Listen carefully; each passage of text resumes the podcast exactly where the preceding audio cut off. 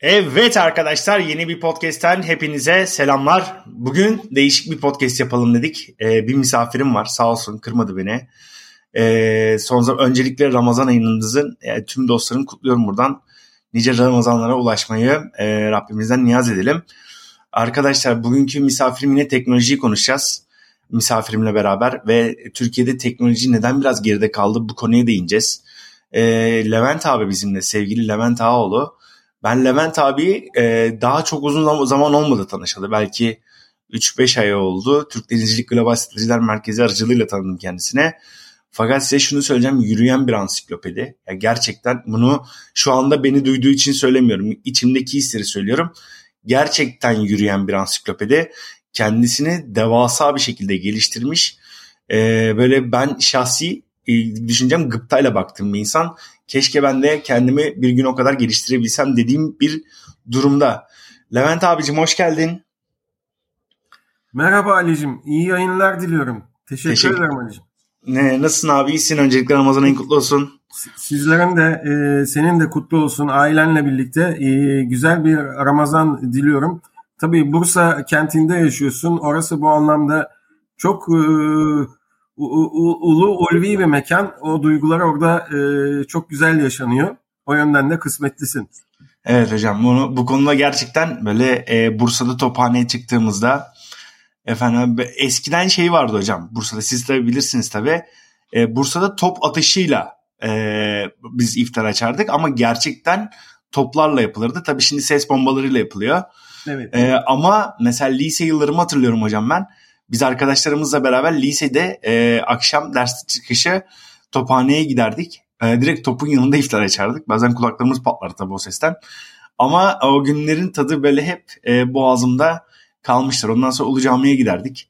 Hem e, teravih için hem de e, o atmosfer için. Ama siz de şanslısınız hocam. Sonuçta İstanbul'da yaşıyorsunuz.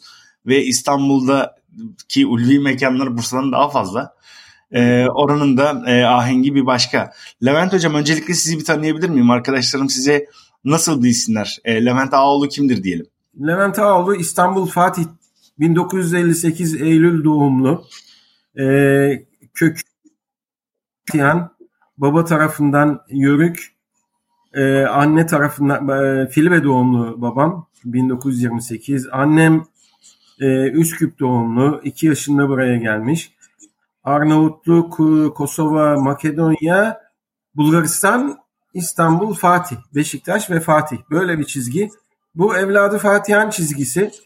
Evet. Yani bana sordukları zaman evet çok güzel sordun. Ya Levent Bey sen nerelisin dedikleri zaman Fatihliyim derim. Çünkü Fatih bir ruhtur. Ee, yani evrensel bir bakıştır. Fatih Sultan Mehmet'ten gelen dünyayı kavrayışlar. O anlamda da kendi kişiliğimi, kimliğimi Fatihli olarak tanımlarım. Meslek olarak 40 yıllık 40 yıllık ihracatçıyım. Bunun büyük bir kısmı şişe camda e, gelişti.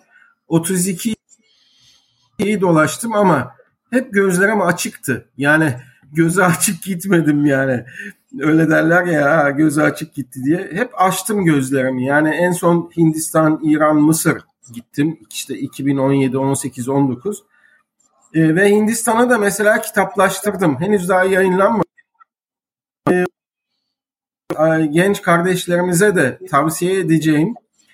Misal ihracatçılık çok güzel bir meslekti. Düşünebiliyor musunuz? Yani bu kadar sayıda ülkeye gidiyorsunuz.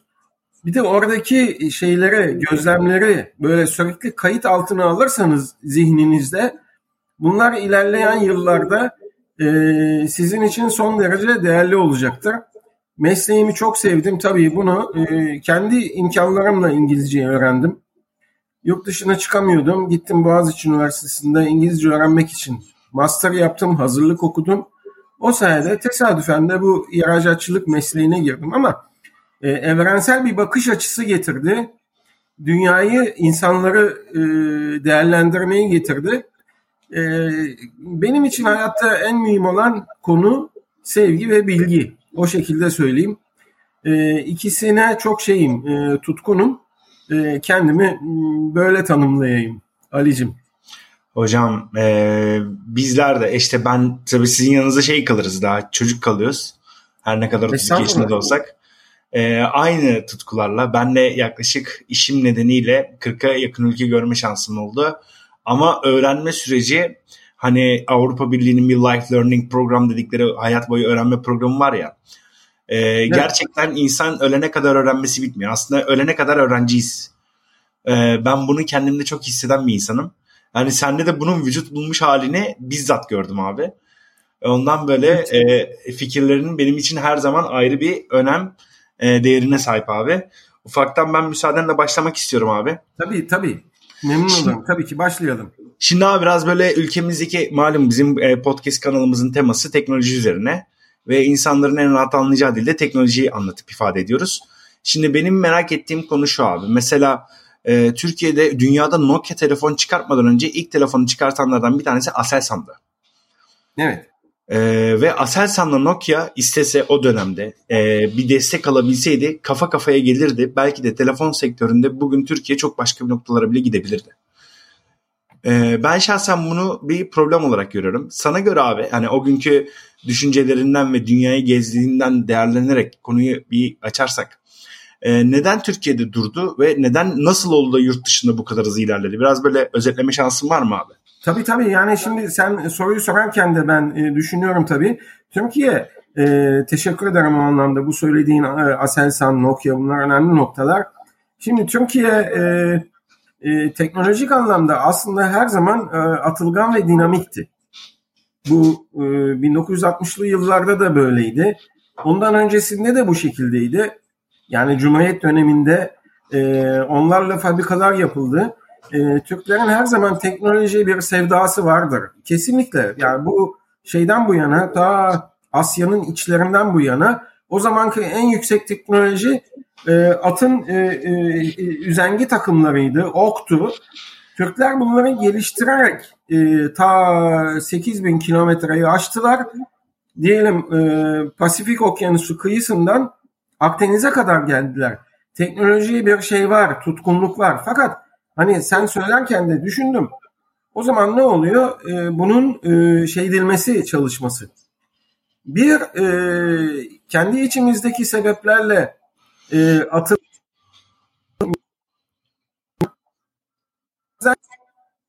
içimizdeki bir takım e, kesimler e, matbaa konusunu engellemiştir. Misal yani esnaflar e, engellemiştir. Bu aşılamamıştır. Bir de dışarıdan gelen sebep e, dışarıdaki e, noktalar çünkü Türkiye'nin bulunduğu konum son derece stratejik bir konum.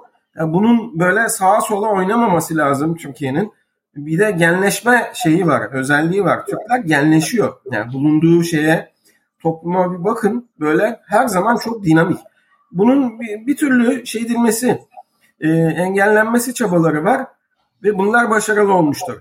Örnek vereceğim kendimden, yani kendi yaşadığım tarihten örnek vereceğim. Turgut Özal 1993 83'te iktidara geldi. 83 Kasım'ında 10 yıl boyunca iktidarda kaldı. 93 1993 17 Nisan'da vefat etti. Şimdi onun e, ölmeden önce Amerika'ya gitmişti. Ya bakın işte burada CD-ROM'lar var. Ne bileyim bir ansiklopediyi bir CD'nin içerisine yerleştirebiliyorsunuz diye çok böyle meraklı bir şekilde bunu anlatıyordu. Toplumla paylaşıyordu ve teknolojik ilerlemeyi sağlamaya çalışıyordu. İnternete yetişemedi. Eğer Turgut Özal bir 10 yıl daha yaşamış olsaydı Türkiye o anlamda e, internette son derece ileri gidecekti. Fakat şu an dünyada internet hızları en düşük ülkelerden bir tanesi. Bakın 30 yıl geçti şeyden bu yana. Özal'ın ölümünden bu yana 30 yıl geçti ve biz interneti yakalayamadık. Ha burada e, ben mesela 2097 2001 yılları arasında 4,5 yıl Hong Kong'da idim. Ve orada internetin nasıl hızlı geliştiğini bizzat gözlerimle gördüm. İşte hocam ee, bize bu bilgiler lazım hocam. Efendim? bize tam olarak bu bilgiler lazım. Tamam. Şimdi bak orada bir anımı paylaşacağım ben. Genç kardeşler için de bu son derece değerlidir. Hiçbir yerde yazmaz mı? Benim çünkü kişisel tarihimden gelen bir bilgi. 98 yılında ben böyle dışarıdaki konferanslara falan gitmeyi çok seven bir insanım. Hani bilginin peşinde koşuyorum ya. e, internet konferansı varmış diye bilgi geldi. Hong Kong e, Ticaret Konseyi'nde vapura bindim hemen 10 dakikada karşıya geçtim. İşte de Üsküdar'dan Kapataş'a geçiyorsun gibi. Orada internet konferansı. Konferansı veren kişi Jack Ma. Yani bugünkü Ali Baba. Evet. Jack Ma e, konf, o zaman da böyle Jack Ma kısacık boylu bir Çinli. E, önde evet Nokia ve Ericsson'un üst düzey yetkilileri e, oturuyorlardı.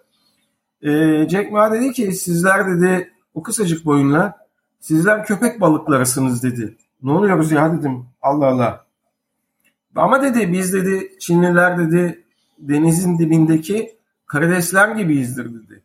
Küçücüğüzdür ama dedi gücümüz son derece o küçüklüğümüzden gelen enerjiyle çok büyük bir enerji yaratırız dedi. Şimdi Ali Baba daha ortada var yok yani değil mi? Evet. Ama Jack Ma var orada adam konuştu. Şimdi adamdaki vizyona bakın. Yani işte 97'den bu yana kaç sene geçti? 30 sene mi ne geçti? Nerede Ericsson? Nerede Nokia? Hani bunlar köpek balıklarıydı yok oldular. Köpek balıkları yok oldular. İstiridyeler, şeyler, o karidesler köpek balıklarını yuttular. Ali Baba geldi. 250 milyar dolar. Ötekilerini yani toplasanız 30 milyar dolar yapmaz ikisinin de değeri Ericsson ve Nokia. Yok olup gittiler. Ha oradan şimdi benim oradan çıkardığım netice şu aynı zamanda Jack Ma biçimli. Amerika ile gücünü birleştirdi ve e, bir dev haline geldi. O zaman bizim de böyle bir yerlerle gücümüzü birleştirmemiz lazım. Böyle kendi içimize kapanarak içeride propaganda yaparak hiçbir şey yapamayız. Yani e, Özal'ı niye ben o anlamda söyledim? Özal Türkiye'yi dünyaya açmış bir adamdı. Ama ondan sonra o gittikten sonra e, daha 94'te ekonomik kriz çıktı. Kendi içimize kapandık. Hala da o içimize kapanıklık devam ediyor. Yani onu bizim e, kesinlikle aşmamız lazım. Bir yerlerle gücümüzü birleştirmemiz lazım. Ha, bu Amerika olur, Çin olur. E, bu şekilde dünyaya açarsak kendimizi ma en başta vizyon işte o kişisel vizyon yani. Arkasında da devlet var. Çin devleti vardı şeyin arkasında. E, Jack Ma'nın arkasında. Olmaz olur mu? Yani Amerika ile de işte o şeye girdi. Borsaya falan o New York borsasına girdi bir dev haline geldi. Bizim bu e, teknolojide biz şu an bizi gigabyte, megabyte diye reklamlar böyle çocuk oyuncağı gibi şeylerle uyutuyorlar. Paraları cebe indiriyorlar ama buna bunun halka, halka bir faydası yok ve müthiş paralar iniyor cebe ama biz şeyde yokuz işte internet hızına bakın yani hiç hız diye bir şey yok. Türkiye yani, ortalaması Türkiye ortalaması 35 megabit. 35 megabit. Peki Google şeysine hızı ne? Oo, e, 1.1 gigabitti hocam yani kaç katı? Kaç misli? Kat, nasıl hocam? Son kaç misli Google, Google 35'in kaç misli? Uf, güzel sordunuz. 4 5 5 misli hocam şu anda. Yani. Ama yerel olarak baktığımızda mesela e, 400 megabit'e kadar halkına internet veriyor 10 katı hocam. Hı hı. Özür dilerim. Düzeltme yapayım. 11 katına kadar internet veriyor bizden. Evet evet. Yani bu müthiş bir hız. Yani bizim bu ee, e, yani anlayamıyorum ben sürekli şey diyoruz yani teknoloji konusunda bir adım atıyoruz hayda Mehter Marşı gibi iki adım geriye bunu bizim aşmamız lazım.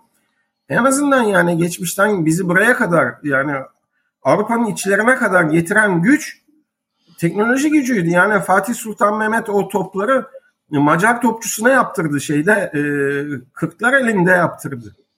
Çağının en büyük şeyini getirdi, bilimini getirdi. Ha, senin Bursa neden önemli mesela o anlamda? Bizim ilk şeyimiz, hmm, ilk tersanemiz Osmanlı Karamürsel'dedir. Karamürsel sepeti ile değil, biz öyle diyoruz Karamürsel sepeti, küçücük müçücük falan ama esas şeyinle ünlüdür. Yani e, nesinle? E, tersanesinle ünlüdür. İlk tersane orada yapıldı ve bir hilal çiz Karamürsel'den gel e, şey e, Bursa Balıkesir, Çanakkale biz Avrupa'ya o şekilde oradan gemiyle çıktık. Teknolojinin ne kadar şey olduğu, önemli olduğu bu şekilde ortaya çıkıyor. Hilaldeydik. Hilal yaptık. Düşmanı hilallere kıstırdık. Ben bunu bir şiir olarak da yazdım. O zaman e, hı hı. işte Teknolojide biz ithalatçıyız. İhracatçı olmamız lazım yani. Fakat bu bu şeyle bu vizyonsuzluk ile biz bu anlamda bir şey yapamayacağız. Ya inşallah yine ileride olur hocam da.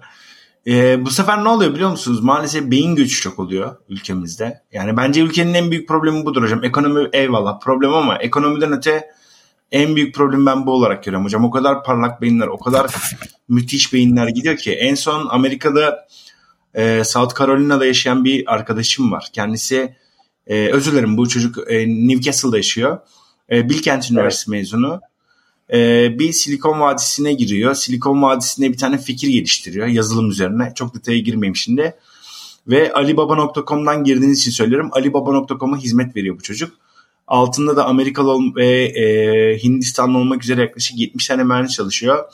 En son konuştuğumda 2 milyon dolara aşkın cirom var dedi senelik. Ve bu bir Türk. Ve sordum nasıl gittin Amerika'ya? Work and Travel'a gittim demişti. E, dedim ne kadar param vardı giderken? Babam bana 500 dolar ver dedi. Yani şimdi 500 dolardan 2 milyon dolar uzanan hikayeler oluyor böyle olunca. Bu neden oluyor? Bizim ülkemizde teknolojinin geride kaldığından. Yani o gençleri tatmin edemiyor hocam. Besleyemiyor. Keza ben de o gençlerden bir tanesiyim ama benim e, ailevi nedenlerden ötürü ve birazcık da kendi içimdeki milli nedenlerimden ötürü gitmiyorum. Yoksa imkanlarımız her zaman var. Ee, şimdi hocam şeye değinelim peki size hazır başlamışken. Ee, mesela Hong Kong'dan girdik. Diğer Asya kıtalarında veya Avrupa kıtalarında geçmiş zamanlarda gezdiğinizde Türkiye nerede duruyordu? Onlar nerede ilerliyordu? Hiç gözünüze çarpmış mıydı o dönemler? Yani ben mesela e, şeye gittim bak. 2003 e, yılında Polonya'ya gittim. Varşova'ya. Evet. Ee, orada dericilik sektörü üzerine konuşuyoruz. Bak Polonya bizim e, tarihi ilişkimizin de çok olduğu bir devlettir. Yani ikimiz de e, Rusya'nın düşmanlarıyız yani. Ve onları biz mesela Osmanlı'da Polonya kökenli paşalar, Macar kökenli paşalar çok sayıdadır. Onları biz içimize almışız, korumuşuz yani bir yerde Rusya'ya karşı korumuşuz. Adama ben şeyi sordum. Şimdi dericilik sektörünü sordum. Bana niye soruyorsunuz ki dedi. Lider sizsiniz dedi bak. İstanbul'dur dedi lider. Allah Allah dedim. Ne sektör hocam? Orada sesiniz gitti özür dilerim. Dericilik sektöründe. Ha, dericilik yani, sektörü o Zeytinburnu. Evet. Ha, evet. Lider olan sizsiniz dedi. Bana bizde dedi bitti gitti zaten dedi. Sizsiniz lider dedi. Sonra ben yani şeyden Doğu Avrupa'dan konuşuyorum. Yani bizim esas şeyimiz Doğu Avrupa'dır yani. Kendimize ait olan bölge. Yani e, sonra matbaa sektörünle ilgili e, şeydim baktım o sektörde çalıştım bir süre. Polonya'nın kitap ihracatı 1 milyar dolardan fazla 3 sene önce mi ne? E bizimki 100 milyon dolar yok yani. Bu adamlar bunu nasıl yapıyorlar yani? Nasıl ediyorlar? Biz ne olmuşuz? Biz şey etmişiz, e, gerilere düşmüşüz. Yani bu önemli. Bu ıı, sebebi işte bu kendi içine çok kapanıklıktır yani. Çok içine kapalı bir toplum. Bir de şeyi söyleyeceğim şimdi. Asya boyutuna baktığımız zaman Hintliler Amerika'daki teknoloji şirketlerinin 15 tanesinde işte Microsoft falan yani bunlar yani bu devler yani en devlerin CEO'ları hep şey Hintli. Evet. Şimdi aa, bak orada çok önemli bir gerçek var. Şimdi bu Hintliler sıfırı Hintliler şey etmiştir, keşfetmiştir. Sıfır. Adamların e, felsefi olarak e, şey kilise sıfırı zamanında 1200'lerde falan aforoz etmiştir. Neden? Çünkü Hintliler üzerinden sıfır e, Müslümanlara geçmiştir. E, sıfırı matematik işlemlere uygulamıştır Müslümanlar, e, Türkler. Fakat kilise eskide kalmış. Mesela bir milyonu tren gibi yazıyordu Roman rakamlarıyla kilise. Öyle geride kalmışlar. Şimdi Hintlilerin bu e, matematik zekası nereden geliyor bir de? E, ona bakacağız. Şuraya getireceğim. Türkçe ve Tamil dili, Hindistan'ın güneyindeki ve Sri Lanka'daki Tamil, Tamil dili aynı kökten gelir. Ve bunlar e, bilgisayar yazılımına çok uygun iki dildir. Nicholas Negroponte 1995 yılında yazdığı Being Digital kitabında yazar der ki Türkçe bir bilgisayar programcısı için hayal ötesi imkanlar sunan bir dildir. Çünkü her harf telaffuz edilir.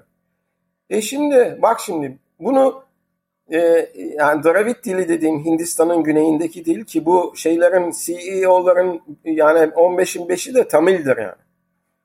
Tamil bölgesine ben gittiğimde e, orada iş yaptığım müşterinin patronunun kızınla konuşuyoruz İngilizce.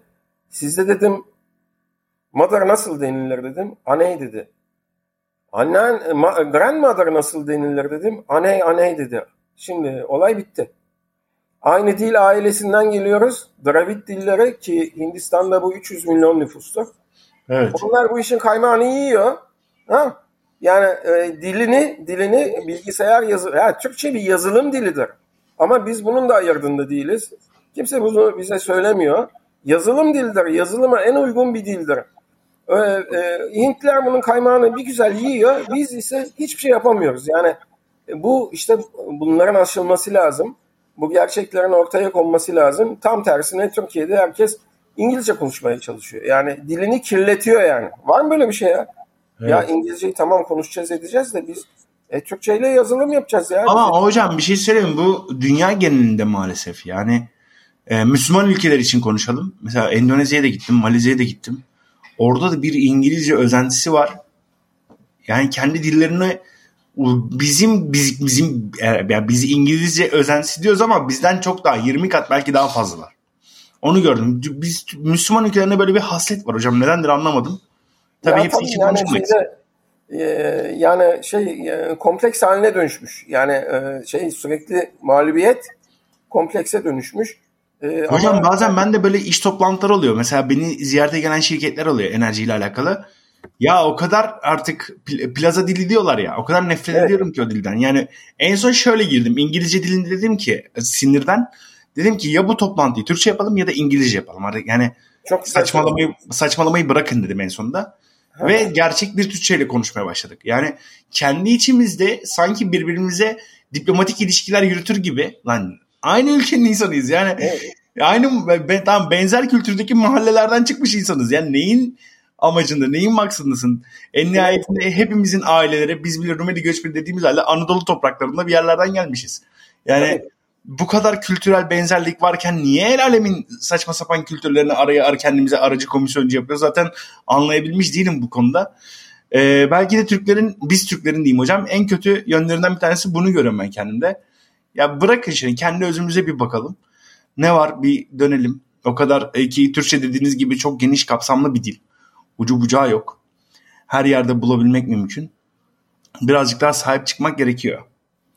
Tabii yani e, e, şeyin e, Türklerin kültür varlıkları yani bu genç arkadaşlar için de bu bilgi çok önemli bak. 110 tane ülkede mevcuttur. Şu an 110 tane ülkede. Şimdi ya bu e, konuşulan dildir.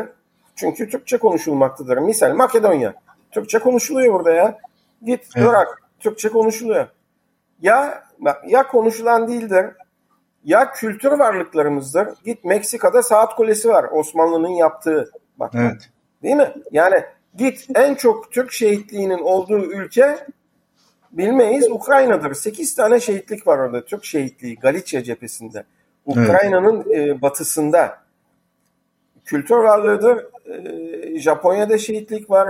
Mozambik'te cami var. Osmanlı camisi var. Güney Afrika'da cami var. Osmanlı camisi. Git İsveç'te Harpana şehitliği var. Bak 110 tane ülke. Şimdi bu kuzeyden güneye, doğudan batıya bunları şey ettiğin zaman kilometresini, uzunluğunu ölçtüğün zaman 36 bin kilometre yapar.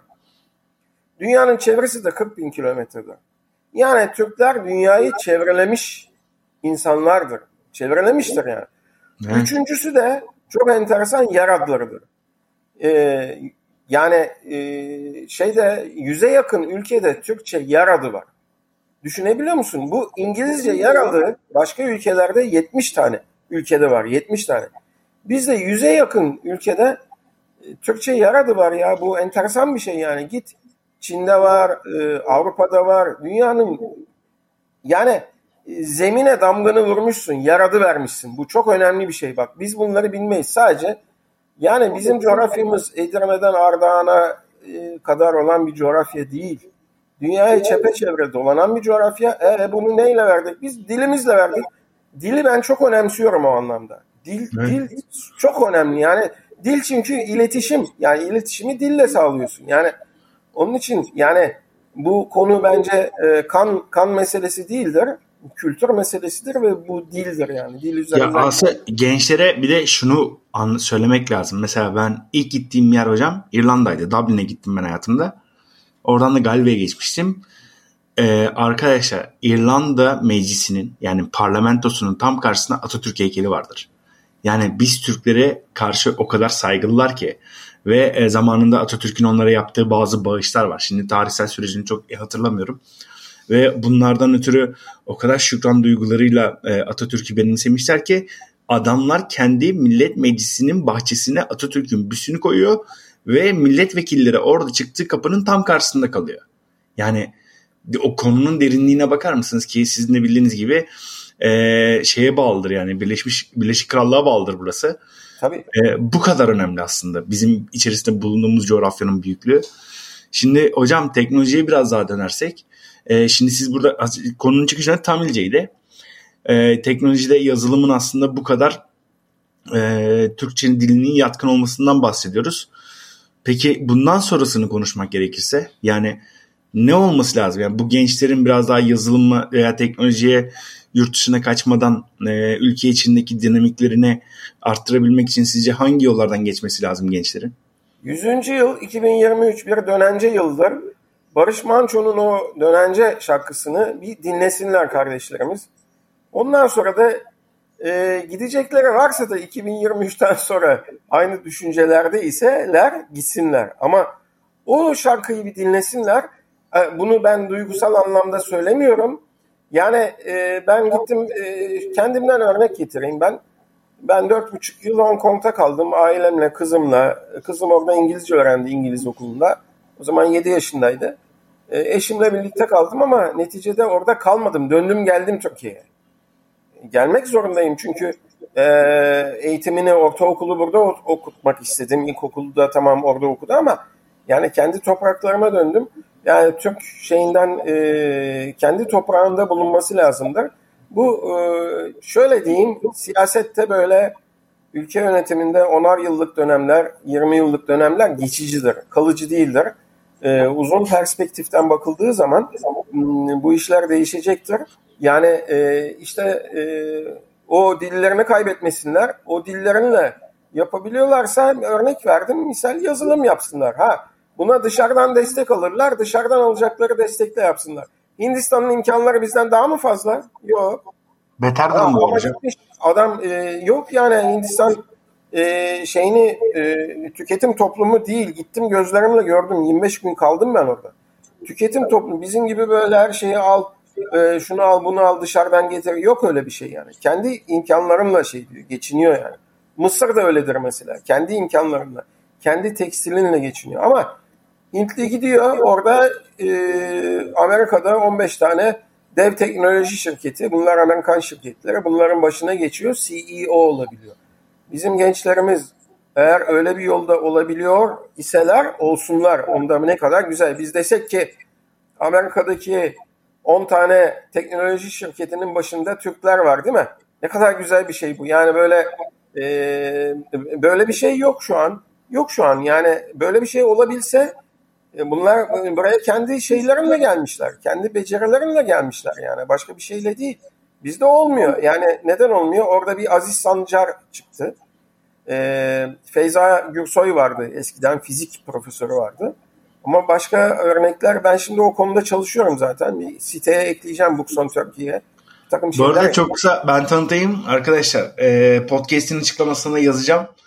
E, Levent hocamızın bir interneti var Books on Turkey diye. Hocam bu internet sitesini niye açtınız ve bu internet sitesini biraz tanıtabilir misiniz? Tabii yani ben Books on Turkey sitesini e, e, domainini 2006 yılında aldım. Bak 15 yıl 16 yıllık bir domain bu. Beklettim beklettim.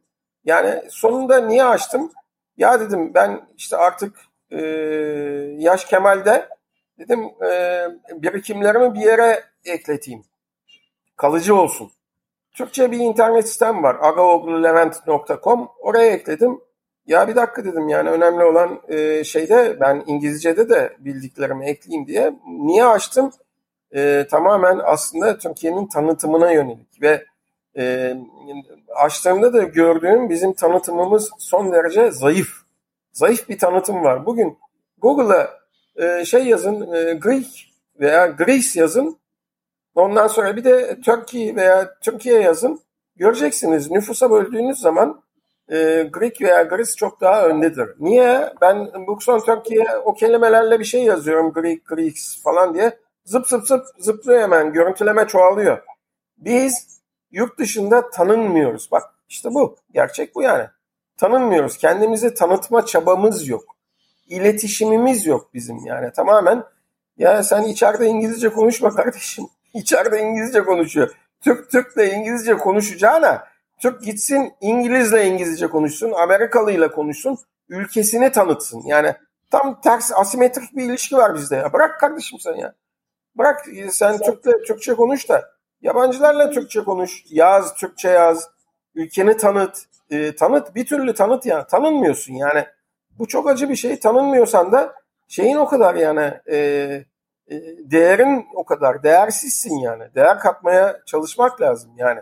O, o, o sebeple açtım ben ve şey diyorum yani o yolda ilerliyorum yani hiç şey yok durdurak yok yani işte e, kaç ay oldu ya yani 6 ay falan oldu aslında yoğun girişler yani e, 1400'e yakın giriş yap, yaptım e, Hocam bin... benden sonrasını söylüyorum. Şimdi siz benle de çalıştınız. Başka bir arkadaşımla da çalıştınız. Benden sonrasını şöyle bir tüm zamanlar e, bakalım. E, son 12 ay bazında gidersek hemen canlı bir veri vereyim. 4000'i geçmişsiniz hocam. Fotoğraf değil mi? Tabii. Hayır hayır şeyi. E, giriş sayısı. Hı hı. Dünya genelinden. Şöyle bir tabii benden öncesini bilmiyorum. Onları göremiyorum şu anda. Senle başladığımız şey ayı ya. E, işte e, Ekim ayı mıydı neydi ilk şeyde? Orada taksimetre oradan başladı değil mi? Yani Evet taksimetre oradan başladı. Kasım hocam. 1 Kasım ya. Evet öyle bir şey. İşte tam tarihini hatırlamıyorum. Bulur, bulurum. Ay, e, yani 4, 4 Kasım Aralık e, işte 5 ay. Ve hocam daha enteresan bir şey söyleyeyim size. Mesela diyor ki 6 Mart ile 12 Mart arasında e, Amerika Birleşik Devletleri'nden girişler çok fazla artmış sizde. Şu anda evet. ben tamamen önümdeki Google Analytics istatistiklerine göre konuşuyorum. Yani bizzat evet. yaptığım bir veri yok. E, efendime söyleyeyim. Ve siz aslında burada ufak ufak amaçlarınıza ulaşıyorsunuz. Çünkü biz sizinle Books on Turkey için ilk başladığımızda en çok kahır olduğunuz konu hiç yurt dışından giriş yok diyordunuz. Tabii tabii. Bak çok önemli. Tabii. Yani bir de en son senin Google'a taşıman oradaki hani genç arkadaşlar da bunu duysunlar önemli. Google'ın hızına ulaştı yani. Tuşa enter bastı mı uçuyor site yani. O Arkadaşlar şöyle hocanın internet sitesinde ben şimdi e, bir e, YouTube videolarımı izleyenler de biliyor e, hoca e, şey, bir internet sitesi hangi bölgeye hizmet etmek istiyorsa o bölgedeki sunuculara kopyalıyorum. Ve hocam da yurt dışına açılmak istediğini bildiğim için e, bir tane sunucu kopyasının merkezini Amerika'ya aldım. Bir kopyasının replikasını da Avrupa'ya taşıdım. Aynı zamanda diğer kıtalarda da CDN dediğimiz sistem yaptım. Tabii bu fark etti. Yani hocanın girişlerine de zaman içerisinde daha da etkileyeceğini düşünüyorum. Tabii içerik kalitesine göre. Tabii içerikler e, yani şey kaliteli içerikler var. Yani e, misal bu 110 ülke içeriği değil mi? Yani git bakalım nerede bulacaksın 110 ülkeyi? Hiçbir yerde yazmaz yani. Yok böyle bir şey. Bu yani içerik derken ben yani e, malzemeleri farklı yerden alıyorum. Bak dedi dedim 110 ülke konuşulan değil. Mimari eserler, e, kültür eserleri, 3 yer adları. Bunlar hepsi farklı yerlerden gelen bilgiler. Onları birleştirip siteye ekliyorum. O zaman e, şeyli e, güçlü içerik oluyor o zaman. İlgi çekme zaten ilgi çekme olayı hemen kendini belli ediyor yani. Evet. Zaman içerisinde belli yani ediyor. evrensellik adına şöyle bir şey yapıyorum. Ülkelerin milli günlerini takip ediyorum. Buldum onların hepsini. Mesela 1 Nisan İran'ın milli günü. O günde Türkiye-İran kardeşliği, milli bayramınızı kutlarım diye bir takım şeyler ekliyorum içerisine ve Türkiye ve İran'la ilgili kitaplar, e, bilgiler, notlar ekliyorum. O da şey yapıyor yani e, ilgi çekiyor şöyle yani e, iki tane bölüm var aslında sitede. Bir e, Turkey bir de Beyond Turkey. Türkiye'nin ötesi. Yani evet. Türkiye'nin ötesi son derece önemli. E, bu işte yani başka ülkelerle, insanlarla olan kardeşliğimiz, yakınlığımız anlamında. Orada evet, da evet. içerikler var. Yo hocam başarılar diyorum. Valla bu internet sizin biliyorsunuz. Sizi gönülden destekleyen birisiyim. Senin Ve... desteğin çok önemli benim için. Hakikaten onu ben e, açıklıkla şey diyorum, açıklıkla söylüyorum. Ben de o anlamda iyi ki sana ulaştım, seni buldum. Yani e, işte teknolojik bilgi anlamında yani e, sen elektronik mühendisisin bildiğim kadarıyla. Evet. E, yüksek teknolojik bilgin var. O anlamda yani teknolojinin ne kadar önemli olduğu seninle ortaya çıktı. Yani siteyi aldın en sonunda up diye Google'a şey ettin. Sınırlarına girdi Google'ın uçtu site. O anlamda çok önemli bir. Ya daha da geliştiririz inşallah hocam zamanla. Ya benim amacım dediğim gibi e, en nihayetinde siz bir data üretiyorsunuz. O datanın e, son tüketiciye ulaşması lazım. Ben bu arada aracıyım. Benzer şeyi Cihat hocamızda da yaptım. Türktex ile alakalı. Yunanistan'la alakalı onlarca şey yazıyorlar. E, biliyorsunuz Cihat Hoca'nın nasıl yazdığınızı. Bahsettiğimiz kişi bu arada e, eski amiral Cihat Yaycı hocamız. E, ama Yunanistan'la alakalı yazıları ilgili hedef kitle ulaşmadığını ben çok farkındayım. Ben bunu yazmaya başladım, yapmaya başladım. Yaptıktan sonra Allah kahretsin e, Türktex'in Twitter sayfası kapatıldı. Çünkü artık ulaşınca hedef kitleye doğru bir şekilde e, tabii hedef kitledeki insanlar da Cihat Hoca'nın yazdıklarından rahatsız olunca şikayete döndük onu. De, tabii Hı-hı. Google'dan da kaldırmaya çalıştılar ama olmadı. Sonra böyle Hı-hı. podcastler yapıyor Cihat Hoca. E, videolarından podcast'e çekiyorum. Onda da bir dünya şikayet. Ama şikayet şikayet zaman içerisinde azaldı bunlar. Onu fark ettim. Örnek veriyorum. Eskiden 100 tane şikayet varsa bugün 10 tane var. Yani insanlar artık onlar da mevzuları öğrenmeye başladılar. E böyle böyle ön yargılar kırılıyor. Onu fark ettim. İşte teknoloji doğru yere ulaştığında hocam insanlarla olan köprüyü çok güzel sağlayabildiğini gördüm Cihat Hoca'da. E, sizde de tam tersi çalışıyor sistem sizin sisteminizde. E, bir bilgiyi, veriyi doğru noktaya ulaştırdıktan sonra aslında biz onlara karşı yabancı değiliz, yakınız hissiyatını doğurduğunu gördüm. E, bunlar da güzel şeyler hocam en nihayetinde her yer. Yani bunu e, bu çalışmaları para vererek bulamayız. Yemin ediyorum bulamayız bence. Bak onu çok güzel söyledin. Yani o Dex'le benim aramdaki farkı çok güzel ifade ettin ama aynı amaca hizmet eden. Şimdi benim evet. yaklaşımım asimetrik. Yani Doğru ben, asimetrik. Düş, ben düşmana sen düşmansın demiyorum. Doğru. Ortak noktamız var diyorsun. Tabii yani, birisi, ha, birisi yani, iyi polis olmak zorunda hocam. Tamam yani, Türk kötü, kötü polis değil ama birisi iyi polis olmak zorunda. Tabii yani ya biz ya biz nereden çıktı ya biz? Hocam küçük bir bağlantı koptu. Buyurun devam edin. Şimdi e, dünyada bizim imajımızın e, e, çekilmesi, e, değiştirilmesi lazım. E, o anlamda da e, şu konular önemli. E, Çin ve Hindistan. E, Çin Ali Baba ile Amerika'ya yerleşti. E, Hindistansa e, CEO'ları ile Hintli Hint kökenli Amerikan teknoloji şirketlerindeki CEO'ları ile Amerika'ya yerleşti.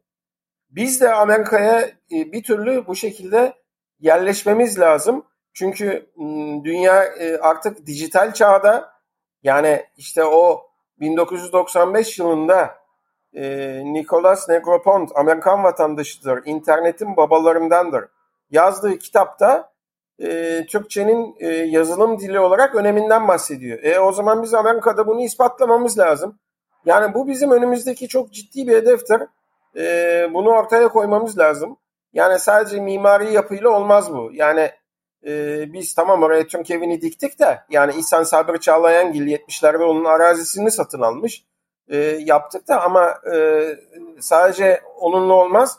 Bu e, bilgisayar şirketlerinde önlerde olmamız lazım. Artı Türkiye'de e, yine, yine bu Çin'le de bizim Hindistan'la da bu konularda işbirliği yapmamız lazım. Dijital e, e güç olma konusunda e, dilimiz bu konudaki bizim en güçlü e, silahımız. Şimdi hocam bir şey söyleyeyim ben bu arada. Tam e, mesela örnek veriyorum. Az önce ben size dedim ki işte internet sitenizin analiz raporlarından Amerika'dan girildiğini göremeyen insanlar oldu böyle oldu. Şimdi bunların tamamı benim gibi insanlar için bulunmaz bir nimet. Bu veriler. Data çünkü artık bugün dünyadaki en pahalı şey bence datadır hocam. Anlatayım. Benzin değildir, evet. petrol değildir, maden değildir, veridir. Yani bugün Amerika'yı güçlü diyoruz sosyal medya şirketlerini güçlü diyoruz. Bu adamları güçlü yapan şey En nihayetindeki yaptıkları yazılımlar değil. O yazılımlar sayesinde elde ettikleri datalardır. E, bu perspektiften bakarsak ben şunu gördüm. E, bazı freelancer internet siteleri var hocam. Yani e, freelancer üzerinden örnek veriyorum. Siz bir logo yaptıracaksınız. O logoyu veriyorsunuz 5 dolara Hindistanlı bir adama. Adam size istediğini manyak gibi yapıyor ve hakikaten de yapıyor bazıları. Şimdi e, bunlar iş tecrübesini bu şekilde sağlıyorlar hocam. Ve iş tecrübesi sonucunda e, data elde ediyorlar ve bu datalarla bir sonraki aşamaları anlayabiliyorlar. Ben şimdi mesela Books on Turkey'den yola çıkacağım yine. Books on Turkey'in gelecekte olması gereken noktayı ben az buçuk tahmin edebiliyorum. Diyorum ki bu internet sitenin kopyasını Mumbai'de olabilir, Hindistan'da. Bu internet sitenin kopyası Özbekistan, Türkmenistan bölgelerinde de olabilir diyorum. Yaygınlaştırmayı göz önüne alabiliyorum. Ama e, arkadan gelen bir background var. O da sizin ürettiğiniz içerikler. Yani bir şekilde bir ata e, şey e, öğrenci ilişkisi olarak düşünürsek bunu siz yukarıdan bir data verdiniz ben onu yaygınlaştırıyorum. Başka bir noktaya taşıyorum. Benden sonra başkası da başka bir noktaya taşıyabilir bunu. Şimdi bu ya e, bu nasıl diyeyim öğrenme ve uygulama sürecini Hindistanlar bence çok iyi kıvırıyorlar. Bunu gördüm hocam ve e, nasıl bizim zamanımızda arşivlerimize, tarihlerimize Osmanlı sahip çıkıp nesilden nesile getirdiyse bizim de burada e, ülkemizin e, içerisinde yapılması gereken e, bilgi paylaşımlarının da büyük bir havuzu olmalı ki gençler o havuzdan almalı. Hatta yakın zamanda COSGAP'in bizim sanayideki ustaları keşfedemediğine dair bir blog yazmıştım hocam. O blogda da şöyle demiştim ya mesela bizim sanayide ustalarımız var. Adamlar hakikaten neredeyse uzay aracı yapacak kadar bilgililer. Çok enteresan insanlar var. İstanbul'da siz bunları fazlasıyla görürsünüz zaten. Ama bakıyorsunuz hocam e, adam e, o şekilde yaşıyor, ölüyor, gidiyor. Yani onun sahip olduğu zihnindeki beynini, beynindeki bilgiyi arşivlen bir sistem yok bizim ülkede. Aynı şekilde lisedeki öğrenciler hocam bakıyorsunuz çocuklara efsane çalışmalar yapıyor. ARGE projelerine katılıyor. Birinci oluyor alıyor madalyasını gidiyor veya veriyorlar 3-5 bin lira ödül gidiyor. Ama mevzu bu kadarla kalmamalı. Burada bir destekleyici unsura da ihtiyacımız var. Ben şunu gördüm Hindistan, Pakistan bu konuda e, iyiler hocam ya. Baya baya iyiler. Geçmişten gelen bilgiyi alıp işlemeye devam edebiliyorlar. E, bugün data analyzing dediğimiz bu veri işleme, veri analiz etme konuları artık bir meslek haline geldi. Hatta data mining dediğimiz veri madenciliği e, daha başka boyutlara geldi. Bunlar e, artık dünyayı şekillendirecek olan şeyler. Yani e, Rusya bugün belki Ukrayna'ya karşı son teknolojik hamleleriyle kazanıyor. Ya bence Rusya bu kafayla giderse 20 yıl sonra Rusya Rusya olamayacak ayrı konu. Ama e, şeye bakarsak e, bizim de ülkemizde artık bir şekilde arşivciliği öğrenmemiz lazım. Bunu bu konuda kendimizi ciddi manada geliştirmemiz lazım. Osmanlı tarihlerine bakıyorsunuz. Her ne kadar birer kopyası Osmanlı arşivlerinde olsa da e, dönemin başbakanlarından, ilk başbakanlarından Recep Peker'di yanlış hatırlamıyorsam e, bizim arşivlerimizi Bulgaristan'a hurda kağıt diye satmıştı. Şimdi bunların aksine daha çok dijitalleşmesi, daha çok efendime günümüze kadar gelmesi, o zaman e, daha Farabi neler yaptı, efendime çok enteresan Mimar Sinan'ın yaptığı mimari eserler bugün dahi bazı noktaları gizli kalabiliyor. Bu kadar veri bolluğunun olduğu bir coğrafyadan bu kadar düşmemiz hakikaten bana çok hayret e, verici geliyor hocam bazen. Ee, e, benim için çok ilham verici e, hususlara değindin. Hemen e, hemen bendeki yansımalarını aktaracağım şu an. Bir, bu hani açık hava. Hindistan'da e, 15 yıldır bir edebiyat festivali yapılıyor. Jaipur. Jaipur e, turistik bir bölgedir. Hindistan'ın kuzeyinde Yeni Delhi, Agra, Jaipur. Festival açık havada. Mayıs, yani Mart ayında yapılıyor. Orada hava 35 derece. Açık hava dediğim işte böyle e, basit yapılar kurmuşlar. Ama uluslararası e, İngiltere'den şuradan buradan gelenler var. Açık havadan kasıt ne? Enerji. Yani neyin enerjisi? Halkın, insanların enerjisi. Oraya genç, yaşlı herkes geliyor. Şimdi bizde bu işler nasıl yapılıyor? Sen dedin ya işte otomobil ustası falan filan. COSGAP dedin. COSGAP dediğin dört duvarlık yapılardır. Duvarlarla bölünmüş yapılardır. Orada bir bürokrat vardır. İşte o geçer bu geçmez falan filan. Otomatik yani. E, memur kafası yani tamam mı? Ama öteki adamcağız o kafayla yaşamıyor ki şey usta şey, onların e, şeylerine yani halka ulaşmak, halkla birlikte olmak. Bu, bu konu çok önemli. Bu siyasi bir kavram değil. Ben e, Yok şu ana kadar bizim anlattığımız hiçbir şeyin siyasetle alakası yok. Tabii tabii yani hiç. Ya ben enerjimi nereden alırım? Giderim sokakta çay içerim. Evet. Çay içerim sokakta insanlarla. Mesela bizim Güneydoğu'da vardır, Doğu'da vardır değil mi o böyle sokaklarda. Oradan enerji alırım, güç alırım. Zihnime insanlar insanlara güç verir. O açıdan hani diyorum ya insanlarla birlikte olmak. Yani şimdi biz onu açık havaya işte edebiyat festivali bizde var mı böyle bir şey açık hava e, e, şey festivali falan filan. Yok ki duvarlar ondan sonra da isimler takılıyor. Entel dantel falan filan diye. Allah Allah yani bu olur mu? Yani Şimdi siz enerjiyi insanlara... Hocam beynimi zorluyorum. Çok özür dilerim sözünüze araya, araya girerim ara sıra. Güzel. Hiç oldu mu hocam? Yani ben zihnimi zorluyorum. Hiç öyle bir şey hatırlamıyorum bizim ülkede. Yok yani şimdi insanlarla birlikte olduğunuz zaman e, müthiş şeyler çıkacaktır ortaya. İşte biz de açık havada bir edebiyat festivali yapalım ya. Yani başka şeyleri de yapalım. Yani o zaman e, fikirlerin doğduğunu, e, şey diyeceğiz, bizzat tespit edeceğiz. Onu bizim yapmamız lazım. Yani Hindistan ve Pakistan bunu yapıyor. O anlamda yani Çin için aynı şeyi söyleyemem. Orada şeydir yani onların kapalı bir rejim orası. Onun için onların gidişatları pek sağlam değil yani. Yok, onlar insanlarla birlikte değiller o anlamda. O enerjiyi bizim üretmemiz bu sadece Gaziantep'te değil ki Kayseri'de de var. Yani e, o, o hakikaten onların üretileceği ortam da işte bu dijital ortamlardır. Evet. Yani orada biz yaratırsak bunu arşivler dediğin zaman ya Osmanlı bunu çok güzel yapmış, arşivlerini yapmış, oluşturmuş yani. Değil mi? Yani hepsi var yani. Acayip kayda almış yani. E o kayıtlardan çıkıp biz şimdi başka bir takım lazım o anlamda. Açık açık enerji yani enerji enerji işte zihinsel güç. Konu bir bu. de hocam mevzuyu teknolojide şuna yordular. Ben mesela know-how'lardan bahsediyoruz ya hani gizlenmiş bilgi efendim mesleki sır. Ben know-how'ı Türkçe mesleki sır olarak çeviriyorum genelde. Hı hı. Şimdi bu mesleki sırları öyle bir noktaya getirdiler ki bir de e, açık kaynak kodlu denilen yaz, yazılımlar yaptılar. Yani siz bugün mesela Books on Turkey'den çıkalım yine. WordPress internet sitesi kullanıyorsunuz. Ama WordPress tamamen ücretsiz, herkes tarafından kullanılabilen ama adamlar öyle bir data yoğunluğu çıkarttılar ki bugün Beyaz Saray dahi Amerika Birleşik Devletleri'nin Beyaz Sarayı dahi WordPress kullanıyor. Şimdi bakıyorsunuz lan Amerika'da mühendis mi bitti? Hayır. Şimdi adamlar şu noktaya getirdiler hocam konuyu. Teknolojinin geldiği yerde. Bir tane yapı kuruyorlar. WordPress'ten yola çıktığım için ismine WordPress'ten hadi diyelim. Bu WordPress'e milyonlarca insan katkı sağlıyor. Şimdi bir tane yazılımcının yapacağı işte milyonlarca yazılımın kafa yorarak yapacağı iş bir mi? Değil. Şimdi bu, bu sistemi öyle bir oturtturdular ki hem açık kaynak kodlu hem ücretsiz hem herkes kullanabiliyor hem herkes herkesi rahatça takip edebiliyor. Yani biz e, dün şeyi bir tane video yaptım hocam YouTube'da yayınladım. Müsait olduğunuzda bakarsınız. Devlet ve e, şey özür dilerim devlet kurumlarında Avrupa, dünyada ve Türkiye'de hangi yazılım altyapıları kullanılıyor diye. Avrupa'da bugün Dünya Bankası'ndan Birleşmiş Milletler'ine Avrupa Birliği'nden tamamı Drupal denilen WordPress'in kardeşi bir yapı kullanıyorlarmış. Ben de gördüm şaşırdım. E, bakıyorsunuz artık dünya teknoloji anlamında şuna geldi.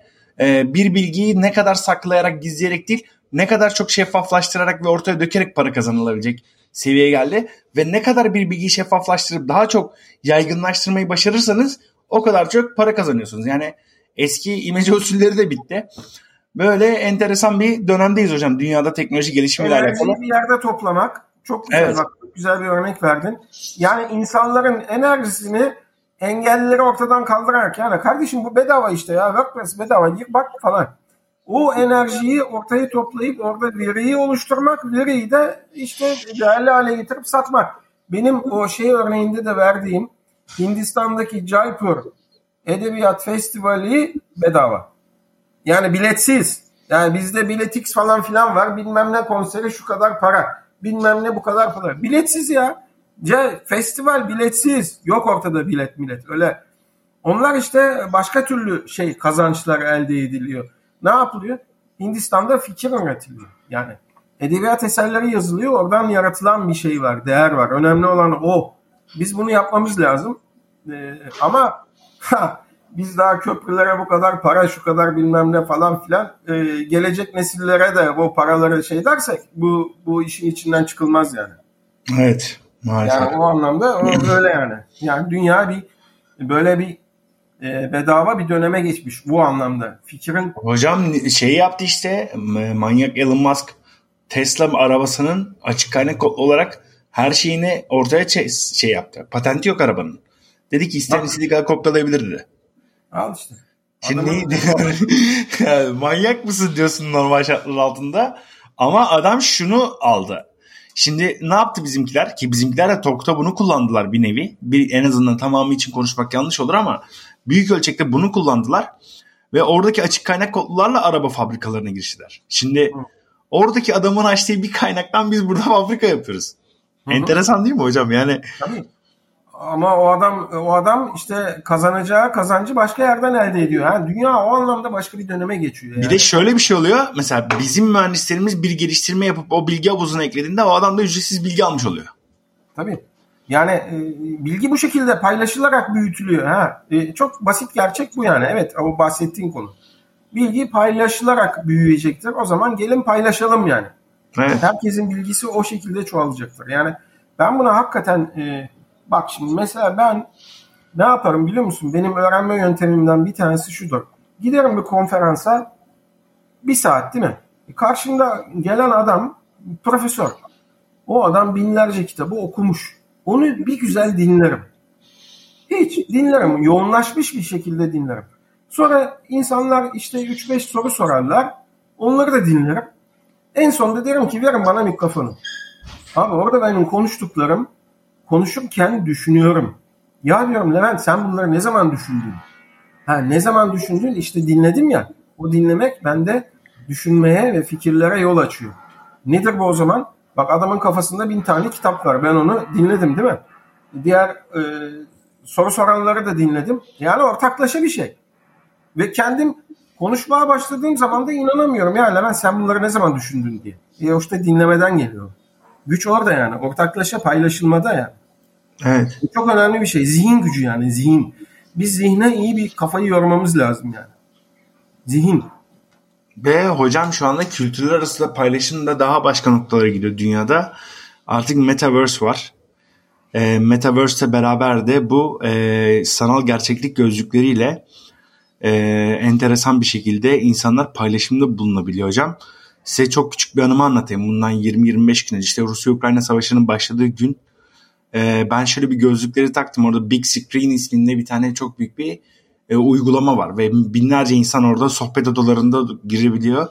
Bir odaya girdim ama odada yani şöyle düşünün adam Kiev'de diğer tarafta Mos Moskova'da yaşıyor. İkisi de gözlükleri takmış. Rusça aralarında kavga ediyorlar. Tabii biz dinliyoruz e, şey, aramızda şey diyoruz aramızda işte şey konuşma bilen var mı Rusça bilen var mı falan ne ne konuşuyorlar. Hani öğrenmeye çalışıyoruz.